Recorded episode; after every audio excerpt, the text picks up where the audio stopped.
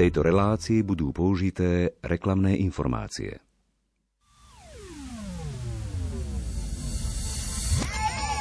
Šapito. Pre všetkých od 12 rokov. 12 a viac.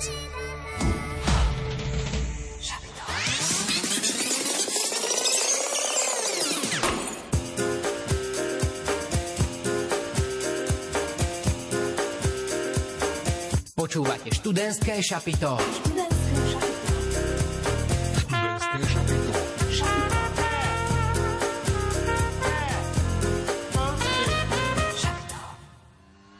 A sme na cieľovej rovinke v nájazde do 6. kola a Verstappen sa tam už tlačí na Russella, bude mu stačiť cieľová rovinka a DRS, uvidíme už o malú chvíľu. Tlačí sa tam na ňo neskoré brzdy, pozrite sa na to. Neuveriteľný súboj práve v teraz v prvej zákrute. Joško, ja len rozmýšľam, že dnes nie je ani nedeľa, je pondelok večer, že o čo ti ide? Pozerám preteky a hovorím si, že aké je to asi komentovať takéto preteky do rádia? Do rádia je to oveľa náročnejšie, možno o trošku jednoduchšie je to do televízie, ale mám taký pocit, že tu z teba vyrastá taká mladá nádejná generácia komentátorov. Môžeme sa všetci tak spoločne poučiť zo zážitkov nášho dnešného hostia, ktorým bude už čoskoro v študentskom šapite Števo Ajzele. Komentátorská vyslovene legenda Formuly 1 u nás na Slovensku. Človek, ktorý dokázal spojiť formulovú rodinu, ako on to nazýva, aj v Česku, aj na Slovensku, bude mať o čom rozprávať. My sme ho navštívili v Bratislave, preto dnešná relácia ide zo záznamu, ale zážitok budete mať určite aj tak skvelý. My sa na to spoločne tešíme. Tak už len doplníme, že dnešné študentské šapito vysielajú Jozef Pikula, Ondrej Rosík, hudbu nám do relácie vybrala Diana Rauchová a technicky na relácii spolupracuje Pavol Horniak. Verím, že neodstavíme niekde pri bariérach,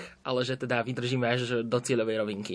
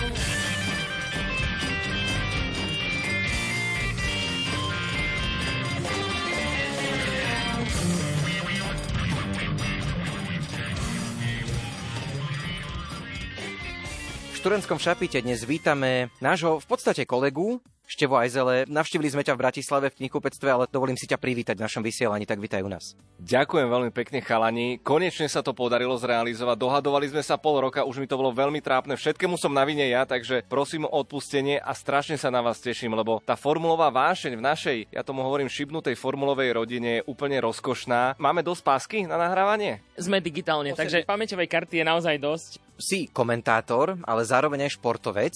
Začínal si totiž ako futbalový brankár. S kým všetkým si mal možnosť hrať? Zaspomínajme trošku. Najpopulárnejšia otázka je, že no bol si brankár a že no tak povedz, kto slávny ti dali góly. To keď začnem rozprávať, to znamená, že som bol dosť ničotný brankár. Ale dobré, je to tu. Martin Škrtel mi dal krásny gól. On mal ešte vtedy dlhé vlasy a ja tiež. Filip Hološko mi dal veľmi pekný gól, tiež Trenčan vtedy. Úžasné chvíle som strávil na tréningoch, či už s Robom Vitekom. To nikdy nezabudnem, že poď dáme penalty. 10 penalt, z tých 10 nie, že som dostal 10 gólov, ale penalty ja som ani jednu nevystihol smer.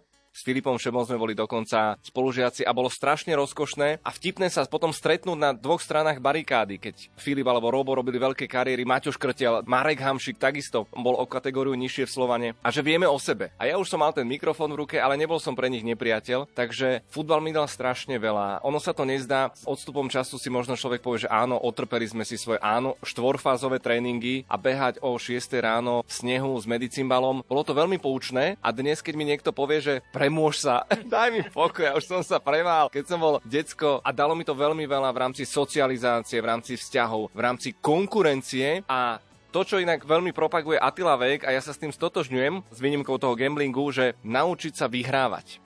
Viem prehrať, nerad prehrávam, ale tá víťazná mentalita je niečo, čo ma neskutočným spôsobom posúva vpred. Mne sa nikdy v živote nestalo a moja manželka sa možno aj kvôli tomu na mňa hnevá, že ja si len tak nesadnem do gauča, že hotovo, všetko je vybavené a teraz netreba nič robiť a ja stále vymýšľam a stále posúvam, stále sa snažím inovovať a byť lepší, nielen profesionálne, ale aj ľudsky. Spomenul si Premôž sa. Čo taká Suzuka, prípadne Austrália, mm-hmm. tieto destinácie formulové, kde prakticky tráviš v štúdiu noc? Suzuka bola veľmi vtipná, lebo štvrtok o polnoci sme ukončili na šport jednotke futbalové štúdio a už o 4 ráno sa vstávalo na formulové a Pamätám si, keď sme robili náš veľký Ice King v Košiciach v Dome umenia. To bolo tiež vlastne z veľkej ceny Austrálie o 4 ráno budiček a potom sme išli rovno do Košic a ešte sme tam strávili kopu času s našimi úžasnými fanúšikmi do 9. do večera. Toto je niečo, kde ja ani neceknem, že by som sa stiažoval alebo že som unavený. Som pozor, vedie toľko dôležitejších povolaní ako je byť komentátor, moderátor, čo asi môžeme označiť, že my sme svojím spôsobom zabávači. My máme spríjemňovať čas tým ľuďom a pozrieme sa na záchranárov, na hásičov, na ľudí, ktorí dbajú o bezpečnosť našich životov v riskantných povolaniach. Ja si ich neuveriteľne vážim, všetky tie nočné šichty, mnoho ľudí robí na zmeny, takže možno to bude znieť zvláštne. Formula 1 je pre mňa ultimátna srdcová záležitosť, aj rozkoš, takže mne je jedno, či sa jazdí o druhej v noci, o 10. do obeda alebo po obede. Užívam si to stále rovnako mediálnu kariéru svoju si začínal v rádiu. Ako si na to spomínaš? Ono je to veľmi vtipné, lebo ja som začal v rádiu OK, čo v dnešnom slovníku by mohlo znieť, že ja som bol vlastne na farme. Ja som sa totiž cez obrovský konkurs v Markize 6000 životopisov, 800 ľudí zavolali na kamerové skúšky, trvalo to 4 mesiace. V troch kolách naozaj nás žmýkali a ja som bol vtedy 19-ročný sopliak bez nejakých reálnych skúseností. A zrazu ma tam postavili do štúdia televíznych novín, tam som sedel a mal som teraz čítať správy a teraz mal som tvoriť príbehy a teraz zrazu mi povedali, že Pán Ajzele, chceme, aby ste dve minúty rozprávali o tom, aký je vplyv golfského prúdu na erupčnú činnosť väzuvu najprv sa tak zháči, že oh, oh, oh, tu si zo mňa strieľajú, ale nie, to bola pointa celej tej hry a našťastie ma to nezaskočilo. Tým, že som bol mladý bez skúseností, tak som dostal šancu v rádiu OK Vtedy v Markize to fungovalo dokonca tak, že každý nováčik, ak sa nejaké objavil, vysielal 3 mesiace do steny. To znamená, že prechádzal tvrdou drezúrou hlasovej pedagogičky, dramaturgov, vedúcich vydania a 3 mesiace tvoril reportáže, ktoré sa nikdy neodvysielali. Ja som niečo podobné v hlasovej forme zažil v rádiu OK. Strašne rád na ten rok spomínam, pretože to bola možno taká tá stredná škola mediálnej branže. Pamätám si na ten prvotný moment, keď prvýkrát v živote však neboli žiadne smartfóny. To bol 2004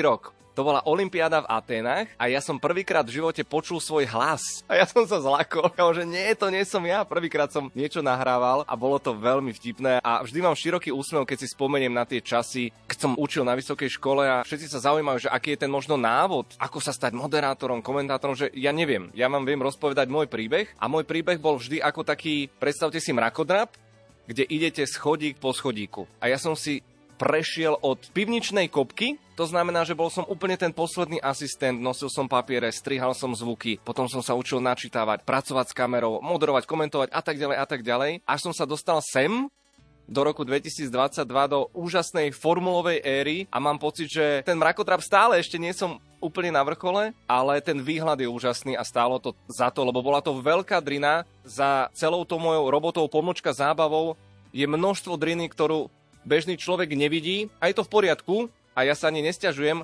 o to väčšia tá satisfaction, to zadozúčinenie potom ja pociťujem. Máme pre vás pripravenú súťaž, hoci ako sme už povedali, reláciu sme nahrali vopred, ale neochudobníme vás. Súťažiť môžete stále. V ponuke gospelový balíček slovenských autorov a hudobníkov, ktorý pre vás namieša naša hudobná dramaturgička Diana Rauchová.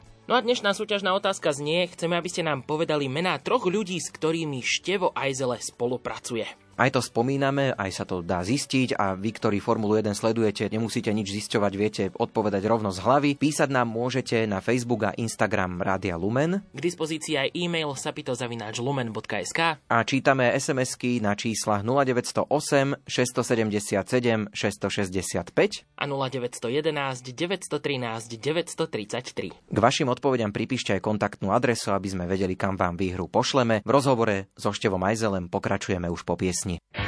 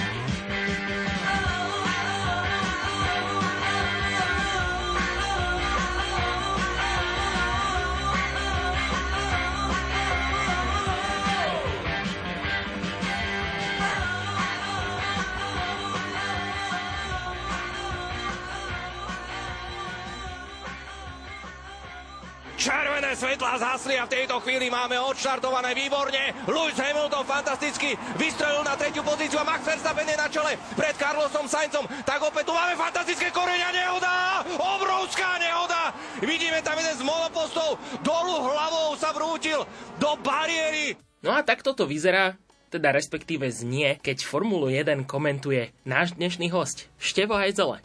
Všetci poznáme teba ako komentátora Formuly 1, no ty si inžinier a ešte k tomu dokonca aj doktor filozofie. Podľa čoho si si vybral vysokú školu? Ja som chodil na 8-ročný Gimpel Jura Hronca, Novohradská, so zameraním matematika a informatika.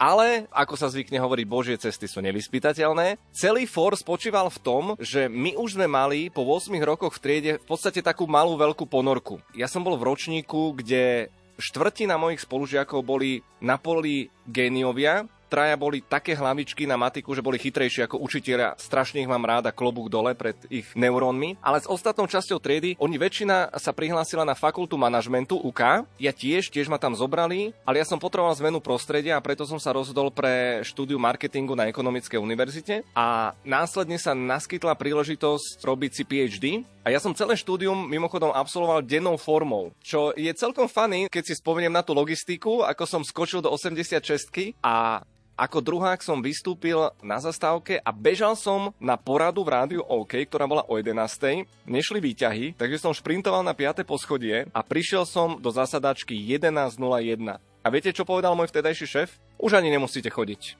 Meškáte. Taký bol prísny.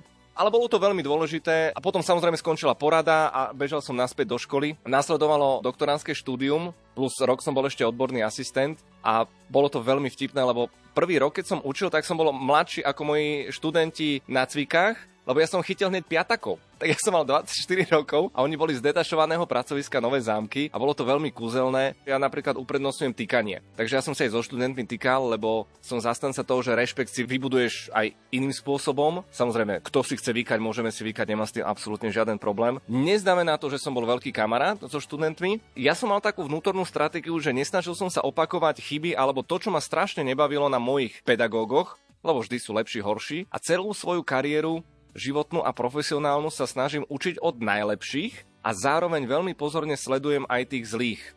Lebo od nich sa tiež vieš naučiť, ako veci nerobiť. A vo finále to fungovalo tak, že ja som veľký nepriateľ súčasného vzdelávacieho systému. Celé to memorovanie a tak ďalej, nie. Takže ja som sa to snažil robiť trošku po svojom. Vo finále mi to až tak veľmi nebolo umožnené, ale platilo to, že dobrí študenti a šikovní študenti, keď prišli na skúšku, a poznáte to, nesadnú vám otázky, lebo ste sa mali niečo nabifliť a teraz bol šikovný študent, celý semester makal a jemu skúška vyšla na C, nebodaj D.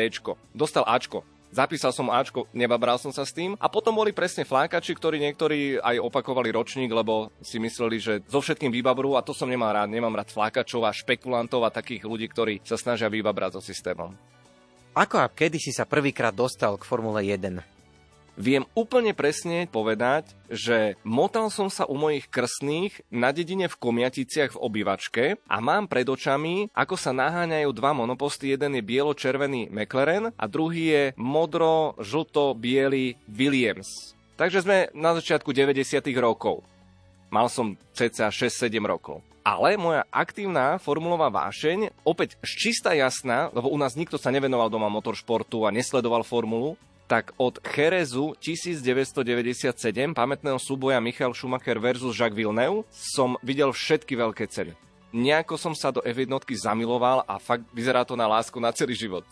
To by boli už šialené počty v rámci toho celkového počtu veľkých cien. Dnes môžem povedať, že môj kolega, pán Štepanovský, vo svete motoru pracuje 44 rokov. Minulé na Ice Kingu bola 70-ročná pani, naša faninka, a ona keď začala rozprávať, že viete, ja som zažila Nickyho Laudu a Jackieho Stewarta a ja som začal náhlas žiarliť, lebo túto éru som nemal šancu vidieť a nikdy samozrejme to neprecítim. Formula je v tomto až nekompromisná. Je to napríklad krásne v tom, že zatiaľ na žiaden priamy prenos som si nikdy nepovedal, že som na 100% pripravený. Lebo tá formula je tak komplexná, tá história je tak bohatá, tie technológie sú tam tak sofistikované, že mám pred každým jedným prenosom obrovský rešpekt.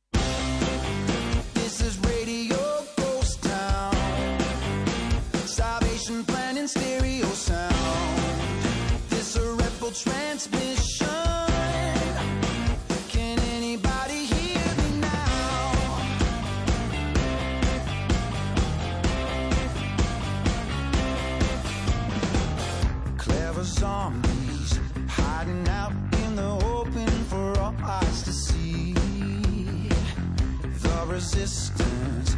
Took a hit when our leader was nailed to a tree.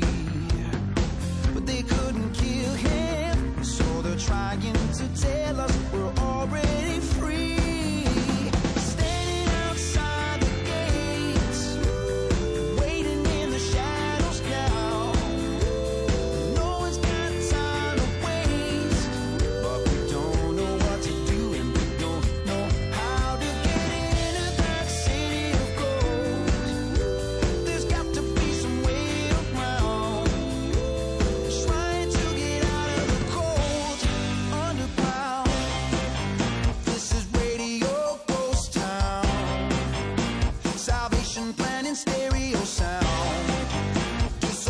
transmission.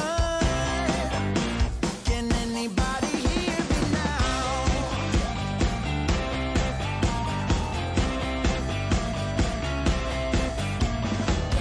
Wake up, do you know what's in your cup? Do you know just what they're feeding you? Mic check, I don't mean no disrespect, but is my transmission getting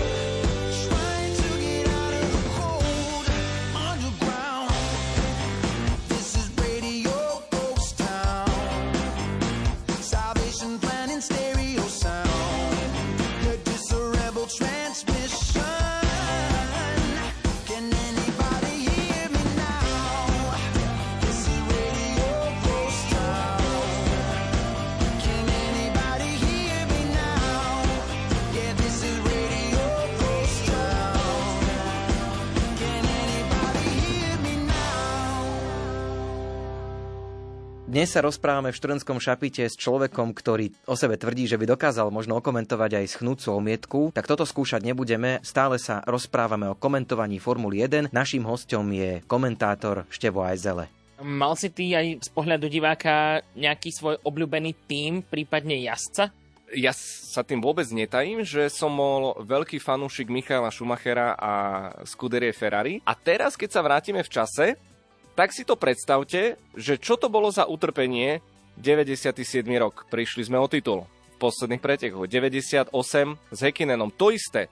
99 zlomení na nohy, bez titulu. Eddie Irvine, aj tomu som to prial. Až prišiel rok 2000. To som nespomenul 96, keď sa tam len šumi aklimatizoval. Ale ja si pamätám ten 2000 Suzuku, ako som klačal s vankúšom a som sa modlil, aby sme to konečne urvali. To bola taká explózia radosti, to nedelné ráno, keď sa to podarilo. Kto mohol vedieť, že z toho bude taká veľká dominancia? Takže ja som bol obrovský Šumiho fanúšik, páčila sa mi jeho precíznosť, jeho zarputilosť, pracovitosť. A hlavne to, ako dokázal motivovať kolektív. Samozrejme sú tam kauzy, ktoré sa nedajú prehliadať, ale špeciálne tí z vás, ktorí sa dostanete ku knižke Cesta na vrchol v slovenskom preklade od Jamesa Elena, aj tam mne v mnohom otvorila oči, pretože Šumi pôsobil na trate ako arogantný, bezcitný, priam akože hulvát, ktorý vrážal do superov, ale v skutočnosti to bol jeden z najmilších ľudí. Naozaj všetci ho mali radi, v tom Ferrari išli za ňo položiť život a preto vtedy bol ten tým aj taký úspešný. Straďme slovko dve o tom, že ako si sa dostal aj k tomu komentovaniu.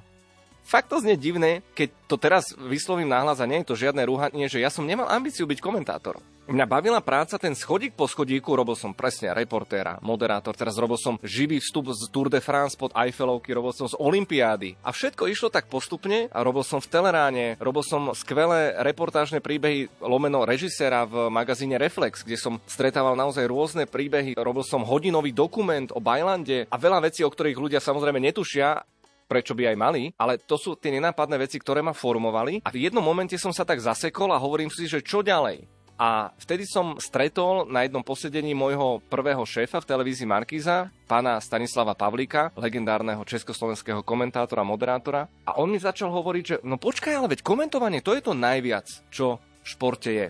Vo vtedajšej situácii mu hovorím, že Stanley, ale čo by som ja komentoval, veď všetko je aj tak na STVčke, k ničomu sa nedostanem, že ma to demotivuje. Ja nechcem komentovať nejaké podradné športy.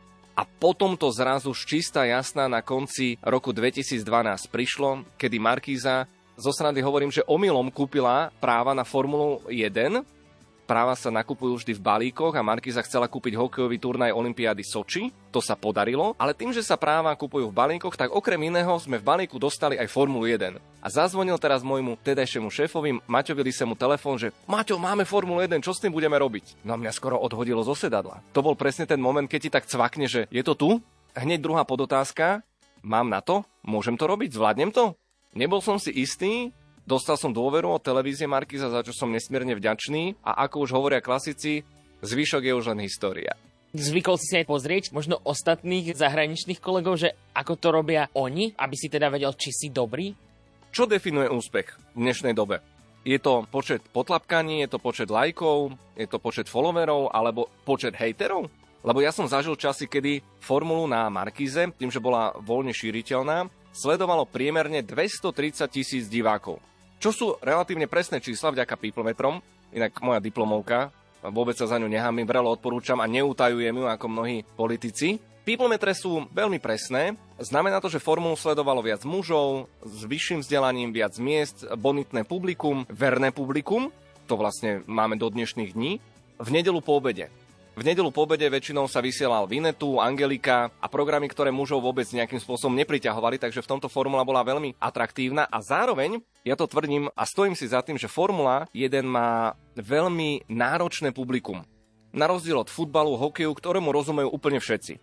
Sú to ľudové športy opäť je to tak v poriadku, takže ten tlak bol veľmi vysoký, ja som ho cítil a sám sebe jak som povedal, víťazná povaha do každého zápasu som išiel, že idem vyhrať. Každé športové noviny mali byť najlepšie na trhu a taký mal byť aj každý formulový prenos. Rozmýšľal som nad tým, ako to robiť. Bol som odchovaný na ORF, Heinz Prüller, legenda číslo 1, na rtl takisto s hosťom Nikym Laudom. Potom som si povedal, že pozor, základom všetkého aj v živote, aj v práci je byť autentický, byť sám sebou. Ja mám rád humor, Predstavil som si seba ako diváka, že sedím na gauči v nedelu a pozerám formulu a čo by ma bavilo. Takže pochopil som, že nechcem byť zahltený historickými informáciami, nesmiem byť zahltený technológiou, ktorou bežní ľudia nerozumejú. To podstatné je sledovať dianie na trati, predvídať, hovoriť spisovne, veľmi dôležité, a potom dať do toho trochu zábavy, trochu vtipu. A samozrejme, že som to piloval, môj prvý prenos mal som pripravených 16 až štvoriek. Times New Roman 12 napísané. Tak si to predstavte, koľko trilión znakov to bolo. A pozor, keď už to máš pripravené, tak máš tendenciu, že tak ja vám to všetko rozpoviem, čo bola chyba. A najväčším umením komentátora je byť v správnom čase ticho. To znamená, že keď padne gól, tak nechaj vyznieť atmosféru na tribúnach a podobne je to v F1, musíš si tam nájsť tú S-pauzu. Učil som sa za pochodu, ako hovorím, mal som veľkú dôveru vo svojom šéfovi, ale stala sa taká vec, že pri sledovanosti 230 tisíc fanúšikov zrazu prišiel jeden hejterský mail do Markízy. A ten mail dokonca bol v Nemčine, aby mu rozumel aj pán rakúsky riaditeľ, čiže celkom slušná zákernosť. A môj šéf bol úplne spotený a hovorí, že on tu opisuje, že čo si to povedal. Tam boli citáty moje ja neviem, to bolo pred tromi mesiacmi, že No nič, idem si to vypočuť. Tak šéf si to išiel vypočuť, strávil dve hodiny v strižni a predstavte si, že ja som nič z toho nepovedal. A teraz zoberte si len človeka, ktorý investoval tú negatívnu energiu, aby niekomu škodil, aby proste robil zlé, aby len rozšíril negatívnu emóciu a už len svojím spôsobom sa snažil pošramotiť moje renome. Na druhej strane to neznamená, že ja som bezchybný, úžasný, geniálny. Ja nie som Nutella. Ja nemôžem robiť každého šťastným. Každému vyhovuje nejaký iný štýl, niekto má rád emotívnejšie, niekto zase naopak sušie. Je to v poriadku. Taký je proste život a je veľmi dôležité to tolerovať, ale je zároveň veľmi dôležité a máme s tým podľa mňa trošku na Slovensku problém, že príliš sa bičujeme a málo si užívame, málo si veríme, máme nízke sebavedomie. Takéto zdravé sebavedomie. A preto mi príde celkom úsmevné, keď niekto len tak si dovolí ťa zhejtovať a len preto, že si mu nie sympatický, pretože urobíš chybu. Veď to je úplne v poriadku. Ja som človek a tie chyby budem robiť, robí ich každý z nás. Takže treba sa uvoľniť a treba si hlavne každý ten prenos vychutnať. Minimálne tak, ako si ho vychutnávam ja. Števovou terminológiou by sa teraz hodila otázka ešte nespíte? Dáme vám takú krátku hudobnú prestávku, po ktorej budeme pokračovať v rozhovore s našim formulovým komentátorom, ale ešte predtým pripomíname našu súťaž. Chceme od vás vedieť mená troch spolupracovníkov alebo troch ľudí, ktorí sú v takom komentátorskom týme Števa Ajzeleho. Tí, čo sledujete Formulu 1, tak rozhodne nebudete mať problém odpovedať na otázku vy ostatní. Ak ste nás pozorne počúvali, spomenuli sme to niekoľkokrát v relácii, no a ponúkame ako odmenu dnes gospelový CD balíček, ktorý pre vás namieša naša hudobná dramaturgička Diana Rauchová. Svoje odpovede spolu s kontaktnými údajmi môžete napísať na Facebook a Instagram Rádia Lumen. Čítame aj e-maily sapitozavináčlumen.sk a takisto aj SMS-ky, ak ich pošlete na 0908 677 665 a 0911 913 933. Števo aj zle od nás neodchádza, budeme pokračovať už o chvíľu. If I was an astronaut, I'd be floating in midair. And a broken heart would just belong to someone else down there. I would be the center of my lonely universe, but I'm only human and I'm crashing down to earth. If I was an astronaut, I'd have a bird's eye view. I'd circle and keep on coming back to you. In my floating castle, I'd rub shoulders with the stars, but I'm only human and I'm drifting in the dark.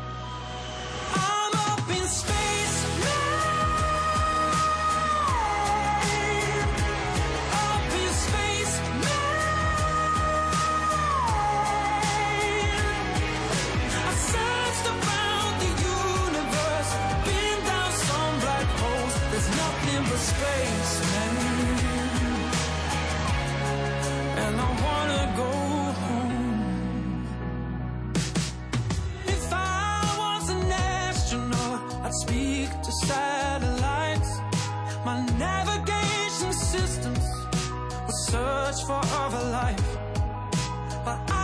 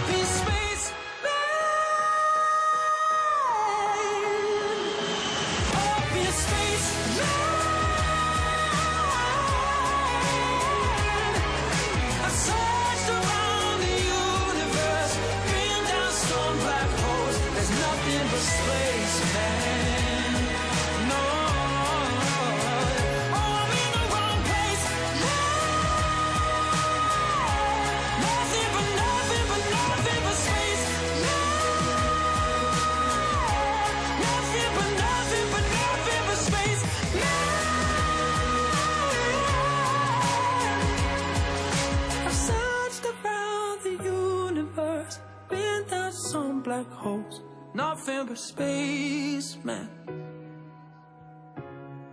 And I wanna go home. Ondrík, A máme dosť pásky? Toto sa nás opýtal Števo Ajzele, tak pásky sme mali dosť, aj bateriek sme mali dosť a vďaka tomu počúvate dnešné študentské šapito. Tak len pripomínam, že našim dnešným hostom je Števo Ajzele, komentátor Formuly 1.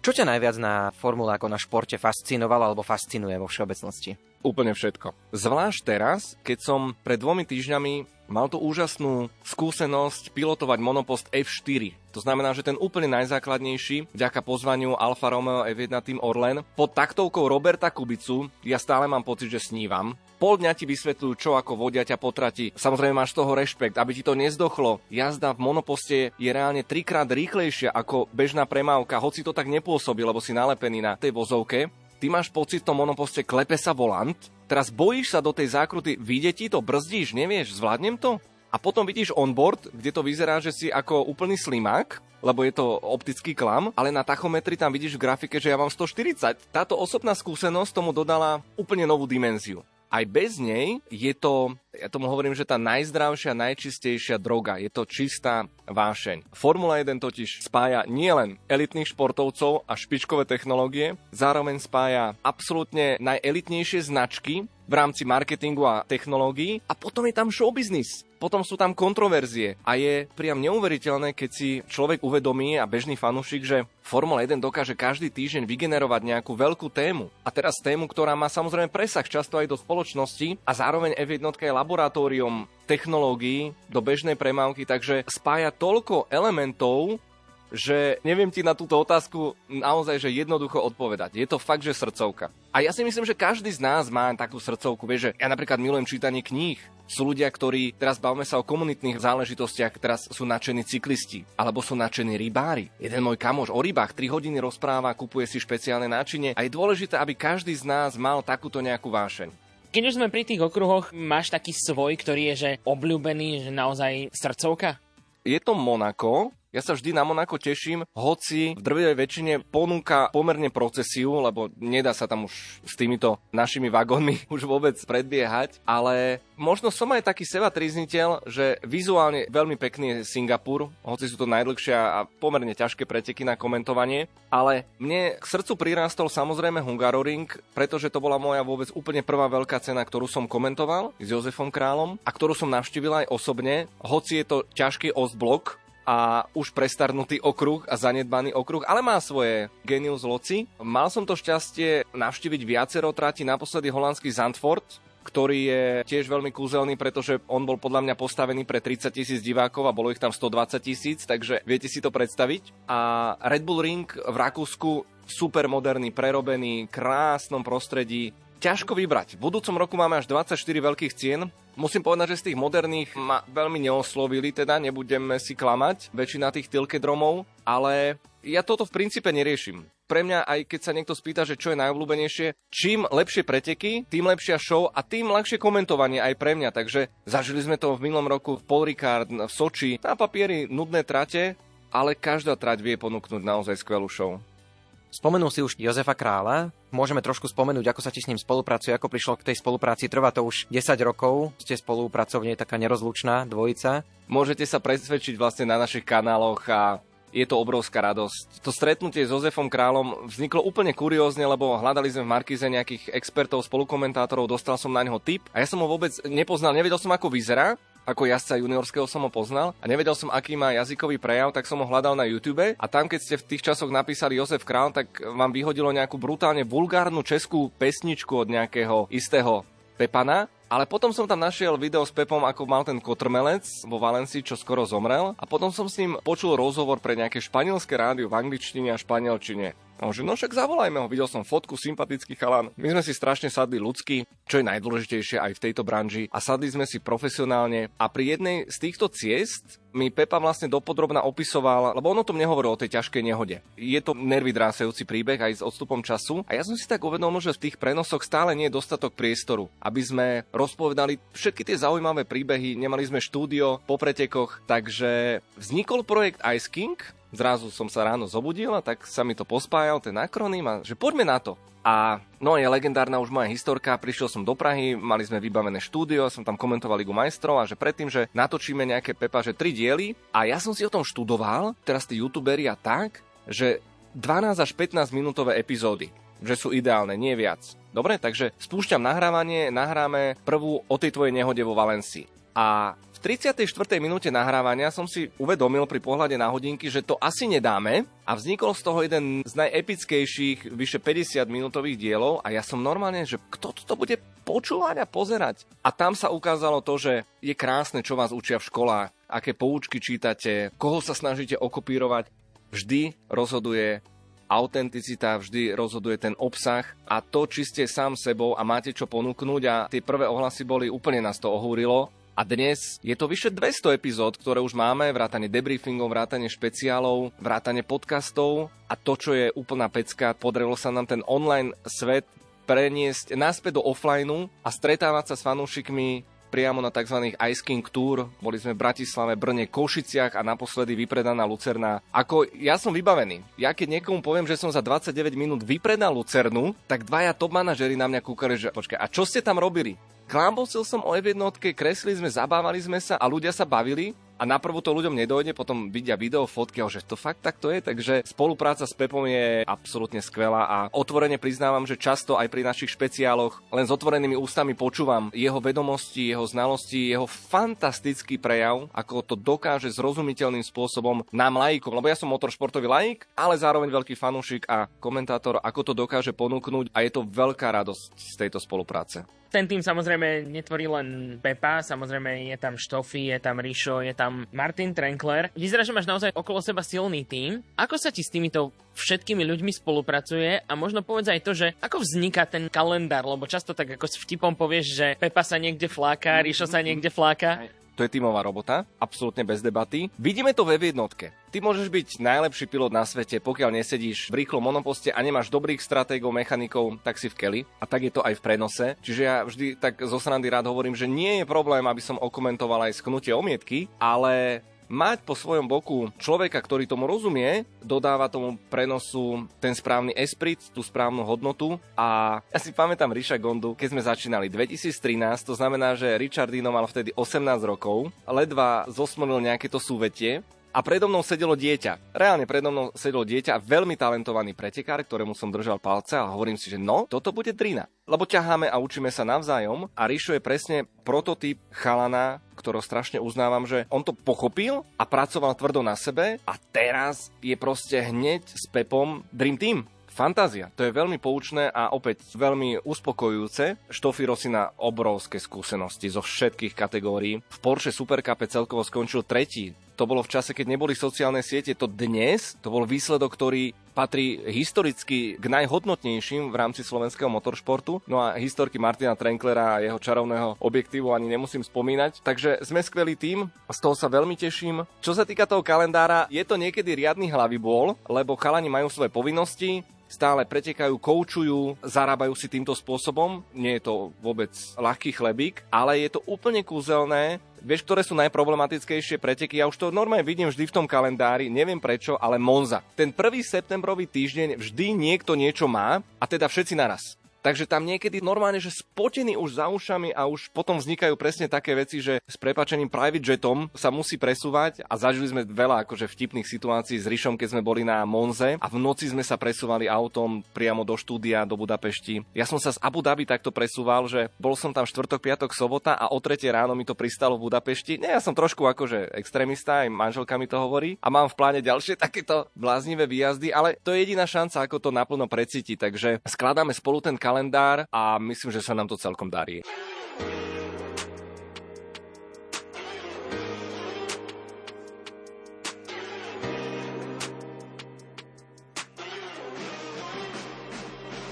Naučiť sa neumierať, porozumieť reči zvierat, to by som chcel, najviac zo všetkého vedieť, kedy za či proti.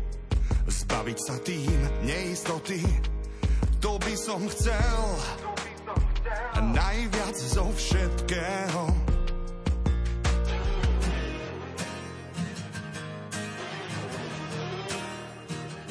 Mať účinné protilátky na tých, na ktorých som krátky, to by som chcel najviac zo všetkého, správne slova, keď ich budem potrebovať, to by som chcel. Najviac zo všetkého,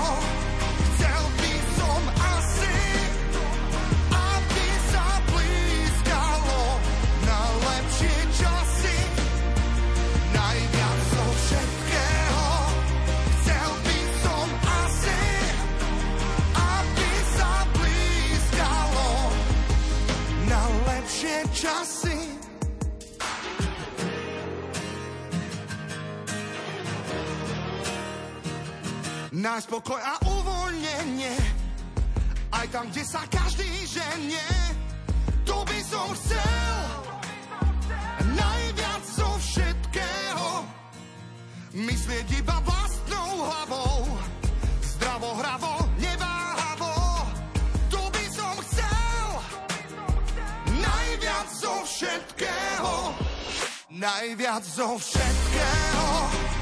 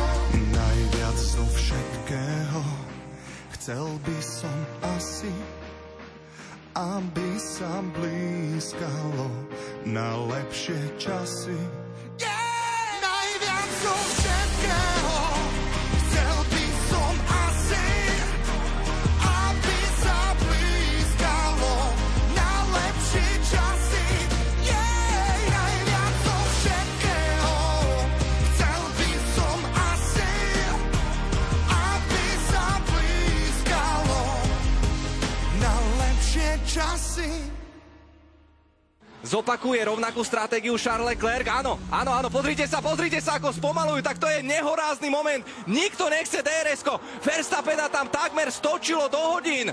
Tak to sú neuveriteľné momenty, akých sme opäť svetkami. Miestami až veľmi zvláštny, prapodivný motoršport. Ale dnes nevyhráva úplne ten najrýchlejší v tej zbesilej rýchlosti, ale najchytrejší. Nie je to bitka o prvú pozíciu, ale o čiaru DRS. Tak toto vyzerá, teda respektíve znie, keď Formulu 1 komentuje náš dnešný host, Števo Hajzele. Ako vyzerá príprava na prenos? Čo všetko to zahrňa? Stále si chystáš 16 až tvoriek? Teraz ja to ďobem do telefónu, čiže časy sa zmenili. Nedá sa na to odpovedať jednoducho, v zmysle, že áno, mám na to vyčlenené dve hodiny, pretože pre mňa je to 24-7 a úprimne priznávam, že som závislý a neviem tú jednotku vyhnať z hlavy a často je to presne pred spaním alebo ráno v posteli. Ťa napadnú nejaké dobré myšlienky alebo niečo si pospájaš nejakú analýzu na nejaký post na sociálnu sieť. Máš pocit, že vidíš niečo za zákrutou, lebo komentovať medzičasy je pomerne jednoduché, ale predvídať a vidieť za zákrutu, to je podľa mňa tá skutočná pridaná hodnota. Ja, tak ako milujem F1, nemusím šoferovať ako také. Ja sa nevyznám v autách. Ja sa napríklad absolútne nevyznám v autách, ale viem, aká je hrúbka brzdových kotúčov v jednotke. Mňa napríklad šoferovanie strašne nudilo, lebo to bola pre mňa čistá strata času. Keď som ešte robil reportéra v Markíze, šoferoval kameraman, takže ja som si mohol čítať, tak som bol spokojný. No a mne podcasty zachránili lásku k šoferovaniu, takže ja už sa teraz často teším aj do auta. Mám opäť svoje obľúbené podcasty a hlavne naskakujú mi tam myšlienky, ktoré si následne zapisujem do telefónu alebo si ich nahrávam a to je taká moja príprava, ktorú si zosumarizujem pred každým prenosom. Neexistuje, aby som nie že na veľkú cenu, ale ani na kvalifikáciu a tréning. Tréning už vôbec nie. 60 minút, tam vždy máme nejaký plus minus scenár, o čom sa chceme koľko rozprávať, aby to malo nejaký rámec. Môžeme to prerozprávať ako pri táboráku, ale opäť nie je to môj štýl. Rozprávame sa tu o tej formulovej rodine. Ty si pre mňa človek, ktorému sa podarilo spojiť českých a zároveň aj slovenských formulových fanúšikov. Na Instagrame si prekročil 60 tisíc, naozaj veľké, ohromné číslo Šialené. na novinára, keď si to tak zoberieme. V našich končinách sedíme v knihkupectve, začali vychádzať formulové knihy v neuveriteľnom množstve. Ako to ty celé vnímaš, že toto sa ti podarilo? Klamal by som, keby som povedal, že nie som nadšený. Ono to bude asi teraz vyznieva trochu pateticky pre niekoho, lebo žijeme v takej tej šialene uponáhlanej dobe, poznám to sám na sebe a niektorí ľudia by si nechali do kolena vrtať kvôli peniazom. Ja sa netopím v peniazoch, ja nie som žiaden milionár, ja som šťastný za svoju zdravú rodinu, mám strechu nad hlavou, jazdím na Škode Rapid mimochodom, poriadne oťukanej. Všetko toto mi spôsobuje obrovskú radosť že to nie je len nejaké sebecké ukájanie si ega. Tak ako si povedal, že 60 tisíc sledovateľov je, predstav si, trikrát vypredané tehelné pole. To je neuveriteľná masa, ale zároveň je pre mňa dôležité reálne sa stretávať s tými ľuďmi, vidieť ich a je to vtipné, keď ťa v potravinách niekto drgne a chce sa rozprávať o F1 alebo chce sa odfotiť a naozaj ja si to veľmi vážim. Na jednej strane si uvedomujem poctivú drinu, ktorá je za tým, a podľa mňa o tomto by to malo byť v živote, nebyť len zahladený do seba, ale snažiť sa tej spoločnosti niečo priniesť. A ja som vlastne pred rokom a pol dal taký naštvatý prístup, že Slovenčine nevychádzajú žiadne preklady.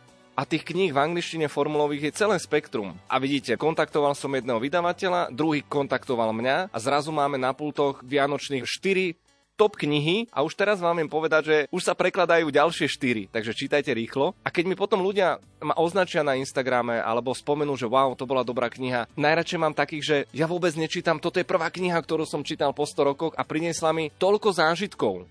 A to je sila samotnej tej značky Formuly 1, 72-ročnej histórie tej bezodnej studnice, z ktorej som ja vždy neistý pred každým prenosom, Takže naplňa ma to radosťou. Radosť je to správne slovo. A som rád, že nie som v tom sám a že sme naozaj seriózna formulová rodina, komunita, ktorá sa stretáva za príjemným koničkom. A pozor, celá tá komunita žije v obrovskej rivalite.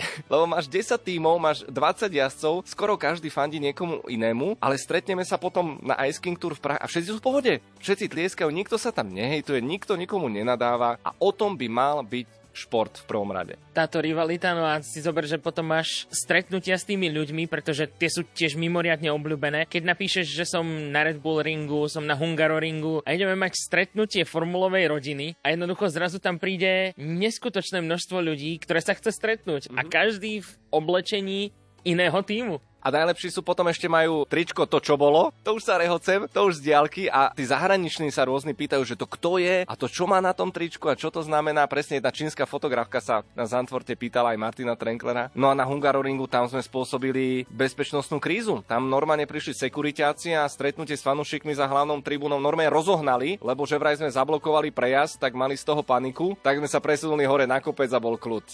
To je zase o tom, že máš rôzne prístupy a ja nikoho nesúdim, pretože nie je to jednoduché. Zober si tie najväčšie hviezdy a povedzme si Lewis Hamilton alebo Michael Schumacher bol taký. Každý si chcel uchmatnúť čas z neho. A skončilo to tak, že ten človek nemohol výjsť na verejnosť ty tiež máš len istú kapacitu, deň má len 24 hodín a napríklad mne je ľúto, že ja už nestíham odpisovať fanúšikom na správy na Instagrame. Často potrebujú nejakú radu ohľadom lístkov, alebo chcú potešiť nejakého blízkeho. Že nestíham, je mi to veľmi ľúto, ale nedá sa. Napriek tomu proste robím maximum a večer zaspívam, že dobre, aj tento deň stal za to. Máme pre vás pripravenú súťaž, hoci ako sme už povedali, reláciu sme nahrali vopred, ale neochudobníme vás. Súťažiť môžete stále. V ponuke je gospelový balíček slovenských autorov a hudobníkov, ktorý pre vás namieša naša hudobná dramaturgička Diana Rauchová. No a dnešná súťažná otázka znie, chceme, aby ste nám povedali mená troch ľudí, s ktorými Števo Ajzele spolupracuje. Aj to spomíname, aj sa to dá zistiť a vy, ktorí Formulu 1 sledujete, nemusíte nič zisťovať, viete odpovedať rovno z hlavy. Písať nám môžete na Facebook a Instagram Rádia Lumen. K dispozícii aj e-mail sapitozavináčlumen.sk A čítame SMS-ky na číslach 0908 677 665 a 0911 913 933. K vašim odpovediam pripíšte aj kontaktnú adresu, aby sme vedeli, kam vám výhru pošleme. V rozhovore so Števom Ajzelem pokračujeme už po piesni. песни.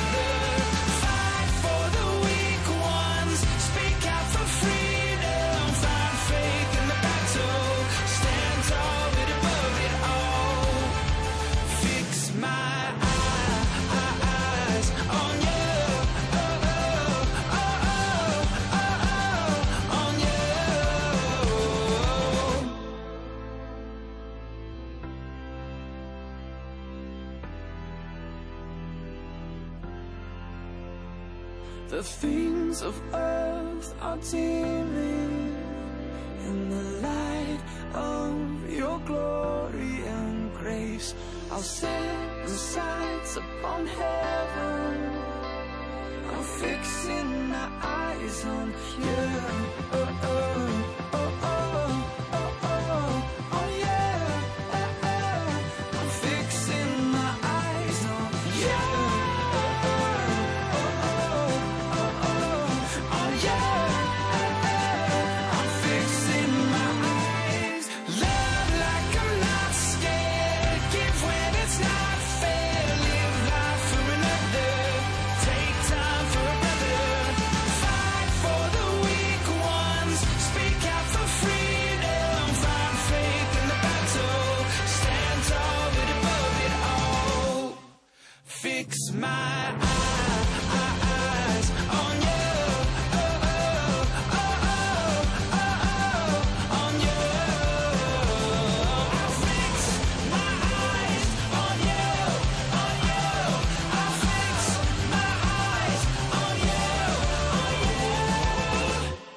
Kráľovnej motošportu fandíš dlho, komentuješ ju pomaly 10 rokov. Kam sa je jednotka za posledných 10 rokov z tvojho hľadiska alebo z hľadiska fanúšika posunula?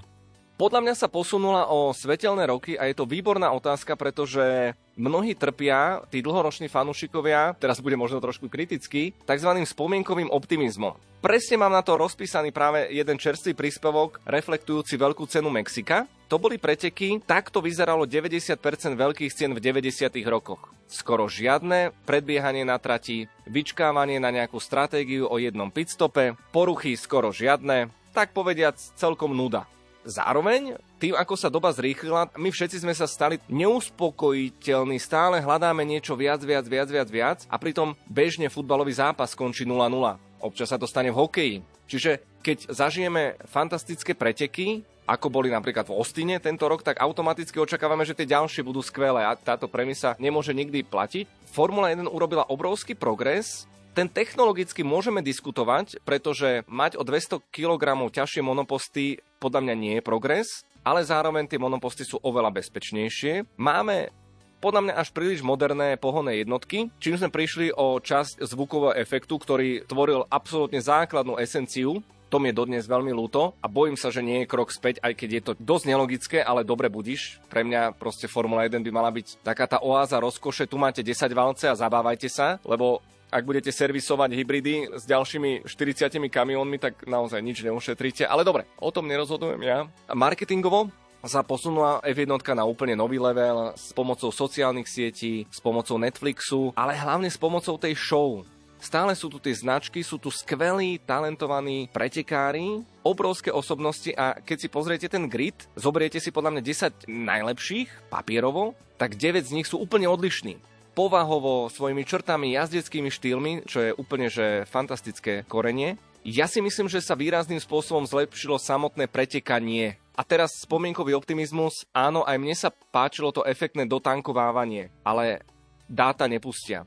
Počas éry do tankovávania sme boli reálne svetkami najmenej predbiehania na trati. Keď čítate tie autobiografie, tí jazdci to sami priznávali, na čo riskovať na trati, počkáme si na boxy a tam to nejako uhráme. Takže aj keď existujú k tomu grafy, ktoré sú úplne strašidelné, zvýšila sa spolahlivosť, vidíme množstvo predbiehacích manévrov, niekedy až príliš, ale to, čo je dôležité, v posledných dvoch sezónach to bolo naozaj, že to hralo prím, sme sledovali bitky o prvé miesto.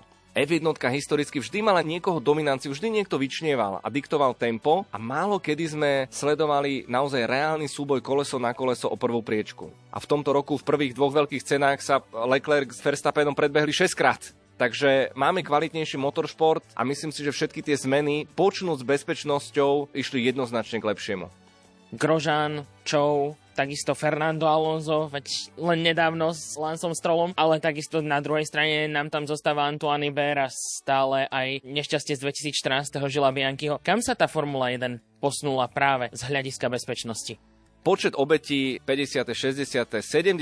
roky, každá druhá, tretia veľká cena, ťažká nehoda, ťažké zranenia, prípadne smrť. Jackie Stewart v jeho úžasnej autobiografii v tých časoch, myslím, že písal, že bol na 50 pohreboch to bol 2006 rok, takže fear factor, ten strach, to je to, čo robí motoršport fascinujúcim a vy keď prídete, napríklad máte akreditáciu na F1 a ste novinár, tak maličkými písmenami vždy na druhej strane je napísané, že motorsport is dangerous. Nechávajú vás podpisovať dve strany papierov o všetkých rizikách, ktoré sú s tým spojené a to ste len divák, novinár.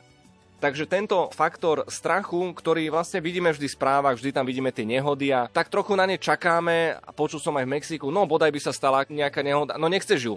Na konci dňa ju nechceš, lebo bojíš sa. Ale tvoria samozrejme ten spektákl, ktorý k tomu patrí a to vzrušo a to, čo Poviem vám to teraz z tej vlastnej skúsenosti. Po tom, čo som pilotoval úplne základnú juniorskú F4, ja nedokážem vyjadriť môj obdiv nad tými pilotmi. Ja som išiel v zákrute 180, bola to zákruta na pravú ruku Siň vo Francúzsku a F1 jazdci tade chodia 300 ja nechápem, ja som sa klepal celý, keď som išiel tam 108, ja, ja tomu nerozumiem. Oni, akí musia byť atleti a akú musia mať guráž. Ja som tam videl pred očami tie betónové múry. Ja neviem, možno niekto neutiahol maticu, čo by sa stalo. Ono sa to strašne ťažko opisuje a žiaľ, ak ste ešte neboli na pretekoch naživo, tak musíte ísť, lebo televízna obrazovka skresluje výrazným spôsobom. A ešte jeden dôležitý poznatok. Formula 1 často sa hovorí o rýchlostiach, o prekonaných rekordoch, maximálkach ale skutočná rídza DNA motoršportu a pretekára spočíva v brzdách. V brzdách získavate najviac času na konkurentov. A ja keď som videl prvýkrát na Red Bull Ringu 2011, keď ho spolu otvárali vtedy, zrekonštruovaný, aj keď som prvýkrát videl monopost, že brzdí na 80 metroch, opäť nerozumiem, ako to dokázali tí inžinieri, ale sú geniálni.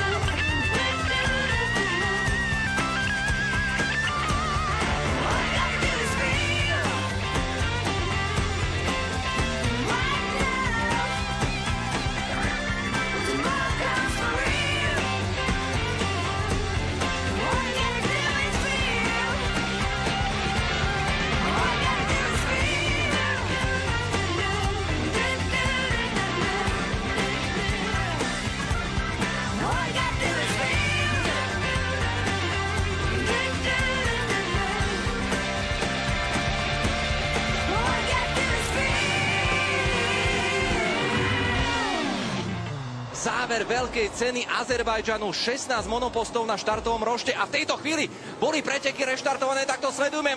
A pozor, Lewis Hamilton sa dostáva na prvú pozíciu, ale prebrzdil pneumatiky. Obrovská chyba Lewisa Hamiltona, ktorý sa hodil kvantum bodov tak toto môže olutovať. Hovoril o maratóne, ale nakoniec to zbabral. A pozor, tu nám hrozila ďalšia kolízia. Na čele predsa len Sergio Pérez. Druhý je Sebastian Vettel. Tretí Pierre Gasly. Dobre počujete, priatelia. Dnes sa rozprávame v študentskom šapite s človekom, ktorý o sebe tvrdí, že by dokázal možno okomentovať aj schnúcu omietku, tak toto skúšať nebudeme. Stále sa rozprávame o komentovaní Formuly 1. Naším hostom je komentátor Števo Ajzele. Je to v posledných dvoch rokoch, alebo možno aj väčšie obdobie, aj zákulisná politika, že niekedy o tej výhre rozhoduje aj to zákulisie, že je to trošku možno také politikárčenie? Ak si prelúskame dejiny F1, nie náhodou sa F1 hovorí, že to je klub Piráň, alebo žraločie akvárium. Ono to bolo vždy politika a zákulisie hrali veľmi dôležitú, priam až rozhodujúcu úlohu. Dnes je to znásobené médiami a sociálnymi sieťami. Tie sú v princípe instantné a nezabúdajte, že je vedecky dokázané, že negatívna správa sa šíri 6 krát rýchlejšie ako pozitívna. Znásobte si to sociálnymi sieťami a zrazu dostanete boom. Je to lavína nezastaviteľná a zvlášť negatívne emócie sa násobia. Ak som nespomenul jeden z kľúčových faktorov F1, to zákulisie politické, tak ďakujem za pripomenutie, lebo je to tam, máte tam najväčšie značky, máte tam obrovských žralokov, egomaniakov a oni sa stretnú v tom akvarku a teraz sa tam bijú, mlátia a my sa všetci prizeráme a svojím spôsobom tlieskame tomu. Pravidla. To je ďalšia veľmi veľká téma. Ako ich ty vnímaš, lebo tiež sa nám to ukázalo veľakrát aj v tejto sezóne. A čo by sa s nimi malo do budúcna spraviť a stať? Nechcem sa hrať teraz na múdreho, lebo toto je klasika. Sedíme v kaviarni, ako traja pomaláči a ideme mudrovať, ako by ten svet mal vyzerať, nie? A pritom sú tam mozgy, ktoré majú čo to odjazdené a odžité, ale rozprával som sa, mal som tu veľkú čest s Robertom Kubicom a veľa vecí sa dozviete mimo záznam, alebo vás utvrdí v myšlienkach, ktoré ste mali a Žijeme v takej právnickej pásci. Vznikli pravidlá pred x rokmi, boli technické a športové a k ním sa stále pridával nejaký odsek, nejaký paragraf, niečo. A napokon vznikla z toho naozaj úžasná držková, gulášová, paradajková polievka. Už len keď skombinujete tieto tri, tak dobrú chuť želám. A vlastne sa stalo to, že ani sami tí komisári a zodpovední ľudia sa v tom nevyznajú. Takže bolo by pre nás lajkov najjednoduchšie, keby to roztrhali a napísali to odznovu a zrozumiteľne. Ale či sa tak stane, to si celkom nemyslím. Žiaľ. Ako ty ako komentátor vnímaš tie situácie, keď sa odjazdí iba niekoľko kôl za safety carom, ako sme to aj zažili kvôli mokrej trati? Ak narážaš na Belgicko minuloročné a 4-hodinové komentovanie dažďových kvapiek, veľmi sme si to užili so Štofím a rád pripomínam, že celý ten prenos išiel v jednom behu. Diváci si nič nevšimli, že ja som bol na záchode, Štofy si musel odbehnúť, že sme sa tam aj prestravovali popri tom. Bol to jeden z tých veľmi hanebných formulových podvečerov, lebo poprvé rozdávali sa tam polo polovičné body, čo bol úplný nonsens. Otras, to sa nemalo stať, ale pravidla boli dodržané.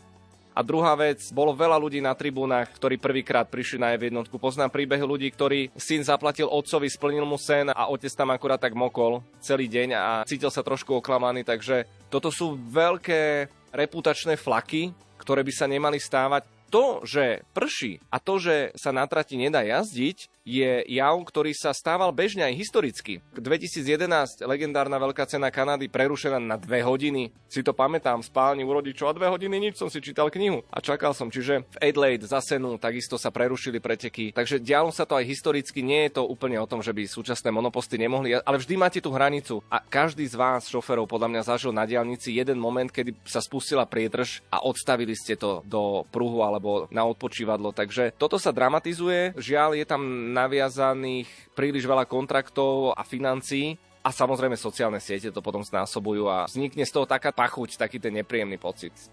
Števovou terminológiou by sa teraz hodila otázka Ešte nespíte? Dáme vám takú krátku hudobnú prestávku, po ktorej budeme pokračovať v rozhovore s našim formulovým komentátorom, ale ešte predtým pripomíname našu súťaž. Chceme od vás vedieť mená troch spolupracovníkov alebo troch ľudí, ktorí sú takom komentátorskom týme Števa Ajzeleho. Tí, čo sledujete Formulu 1, tak rozhodne nebudete mať problém odpovedať na otázku vy ostatní. Ak ste nás pozorne počúvali, spomenuli sme to niekoľkokrát v relácii, no a ponúkame ako odmenu dnes gospelový CD balíček, ktorý pre vás namieša naša hudobná dramaturgička Diana Rauchová. Svoje odpovede spolu s kontaktnými údajmi môžete napísať na Facebook a Instagram Rádia Lumen. Čítame aj e-maily sapitozavináčlumen.sk a takisto aj SMS-ky, ak ich pošlete na 0908 677 665 a 0911 913 933. Števo aj zle od nás neodchádza, budeme pokračovať už o chvíľu.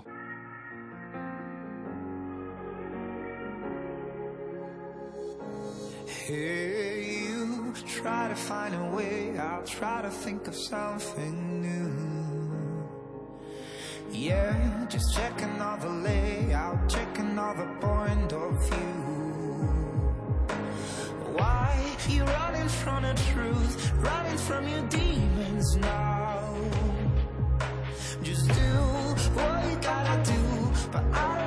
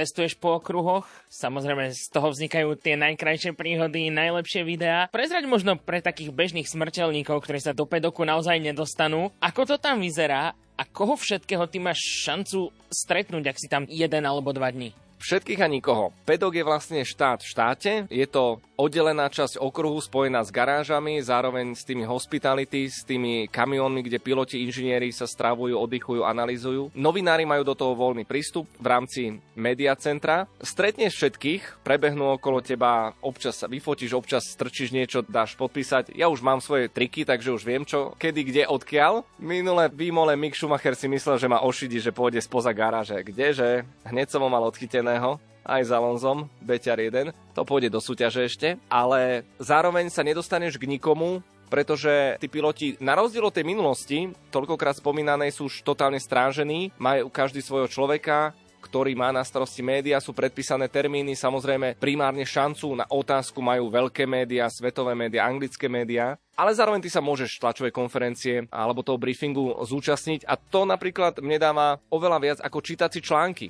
Ja keď idem na veľkú cenu a len sa motám po prescentre a v tej mixzóne a len počúvam pilotov a teraz presne meter odo mňa je Fetel a potom je tam Latifi a Lando Norris a okamžite sa mi to ukladá na hard disk a potom samozrejme o to ľahšie to viem využiť v rámci prenosu a sprostredkovať či už informáciu alebo tú emóciu divákom. No a keď som bol prvýkrát v pedoku na Hungaroringu, tak som bol ako Alenka v ríši divov. Ja som sa tam prechádzal a zrazu okolo mňa prebol Raikkonen o chvíľu Alonso a mama sa ma večer pýtala, že s kým si sa odfotil, že koho máš podpis? A ja, že mami, že, že s nikým. Ja som bol z toho tak vyhúkaný, že ja som sa k ničomu a ja, ja som nevedel, ako sa to robí. Takže samotný pedok má svoje interné pravidlá, ktoré sa veľmi, veľmi striktne dodržiavajú. Máš proste zakázané témy, niečo si nemôžeš dovoliť. Už to tam funguje takým samospádom. Teraz v Mexiku bol veľký problém, lebo mali príliš veľa VIP hostí, aj fanúšikov a už piloti boli normálne, že diskomfortní, že boli tam obliehaní nemali čas vlastne sa dostať na briefing so svojím inžinierom. Takže zažiť takto Formulu 1 je táto možnosť. Sú aj také špeciálne vstupenky, myslím, že 5000 eur stáli poslednú sezónu, ale je to zážitok, ktorý snažím sa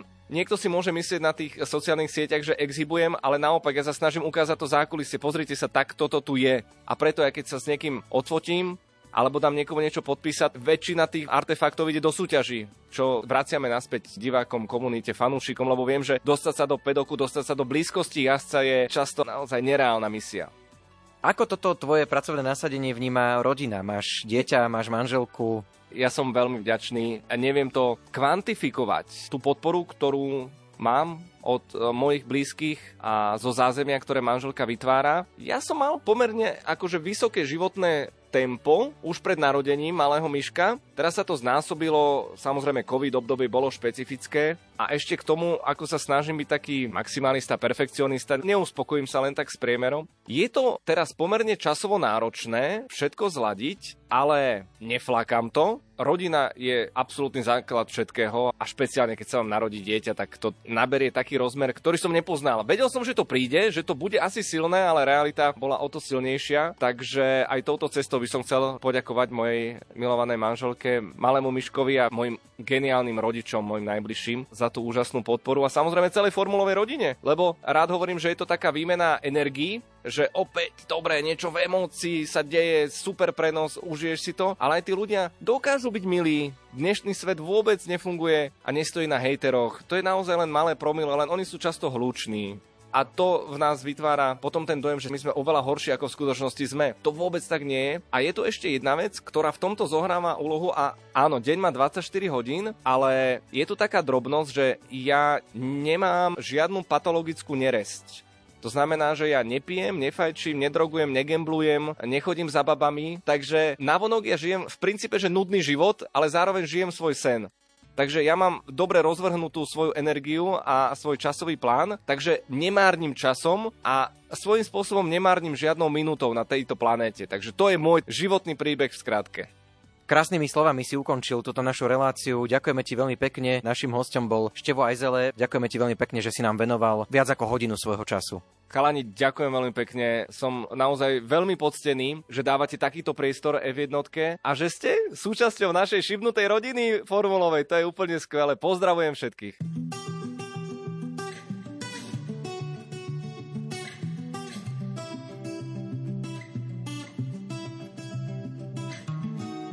Bad week, spent the evening pretending it wasn't that deep. You could see in my eyes that it was taking over. I guess I was just blind and caught up in the moment. You know, you take all of my stress right down. Help me get it off my chest and out. Into the ether with the rest of this mess that just keeps us depressed. We forget that we're here right now. Cause we're living life at a different pace, stuck in a constant race. Keep the pressure on, you're bound to break. Something's got to change. We should just be canceling all our plans and not give a damn if we're missing out on what the people think is right.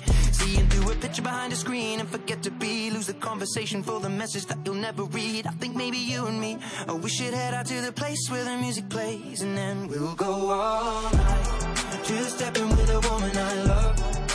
Troubles standing up and when I'm in your eyes, electrified. We'll keep turning up and go all night. We had dips and falls in our time, but we know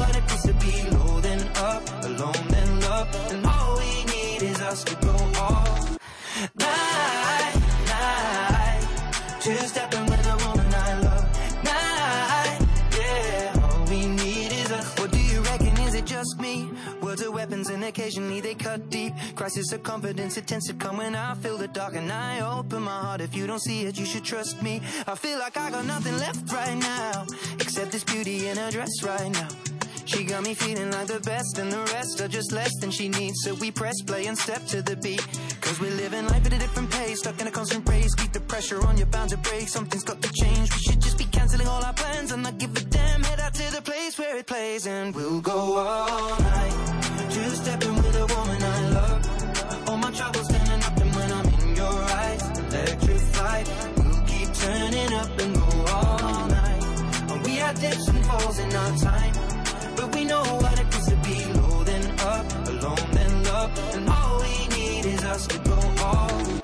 Night,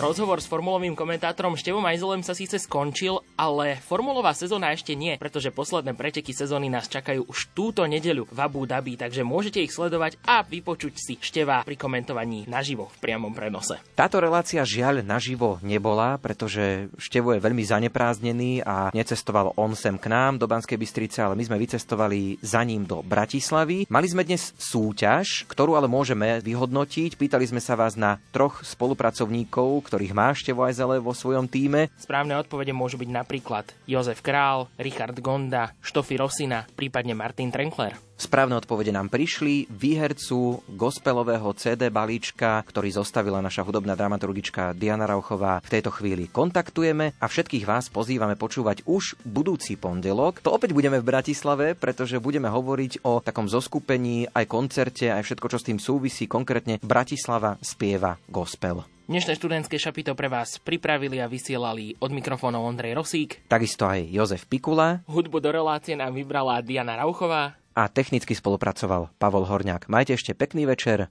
Dobrú noc a do počutia.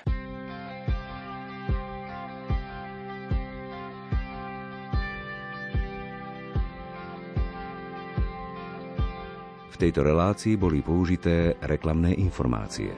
Počuješ ty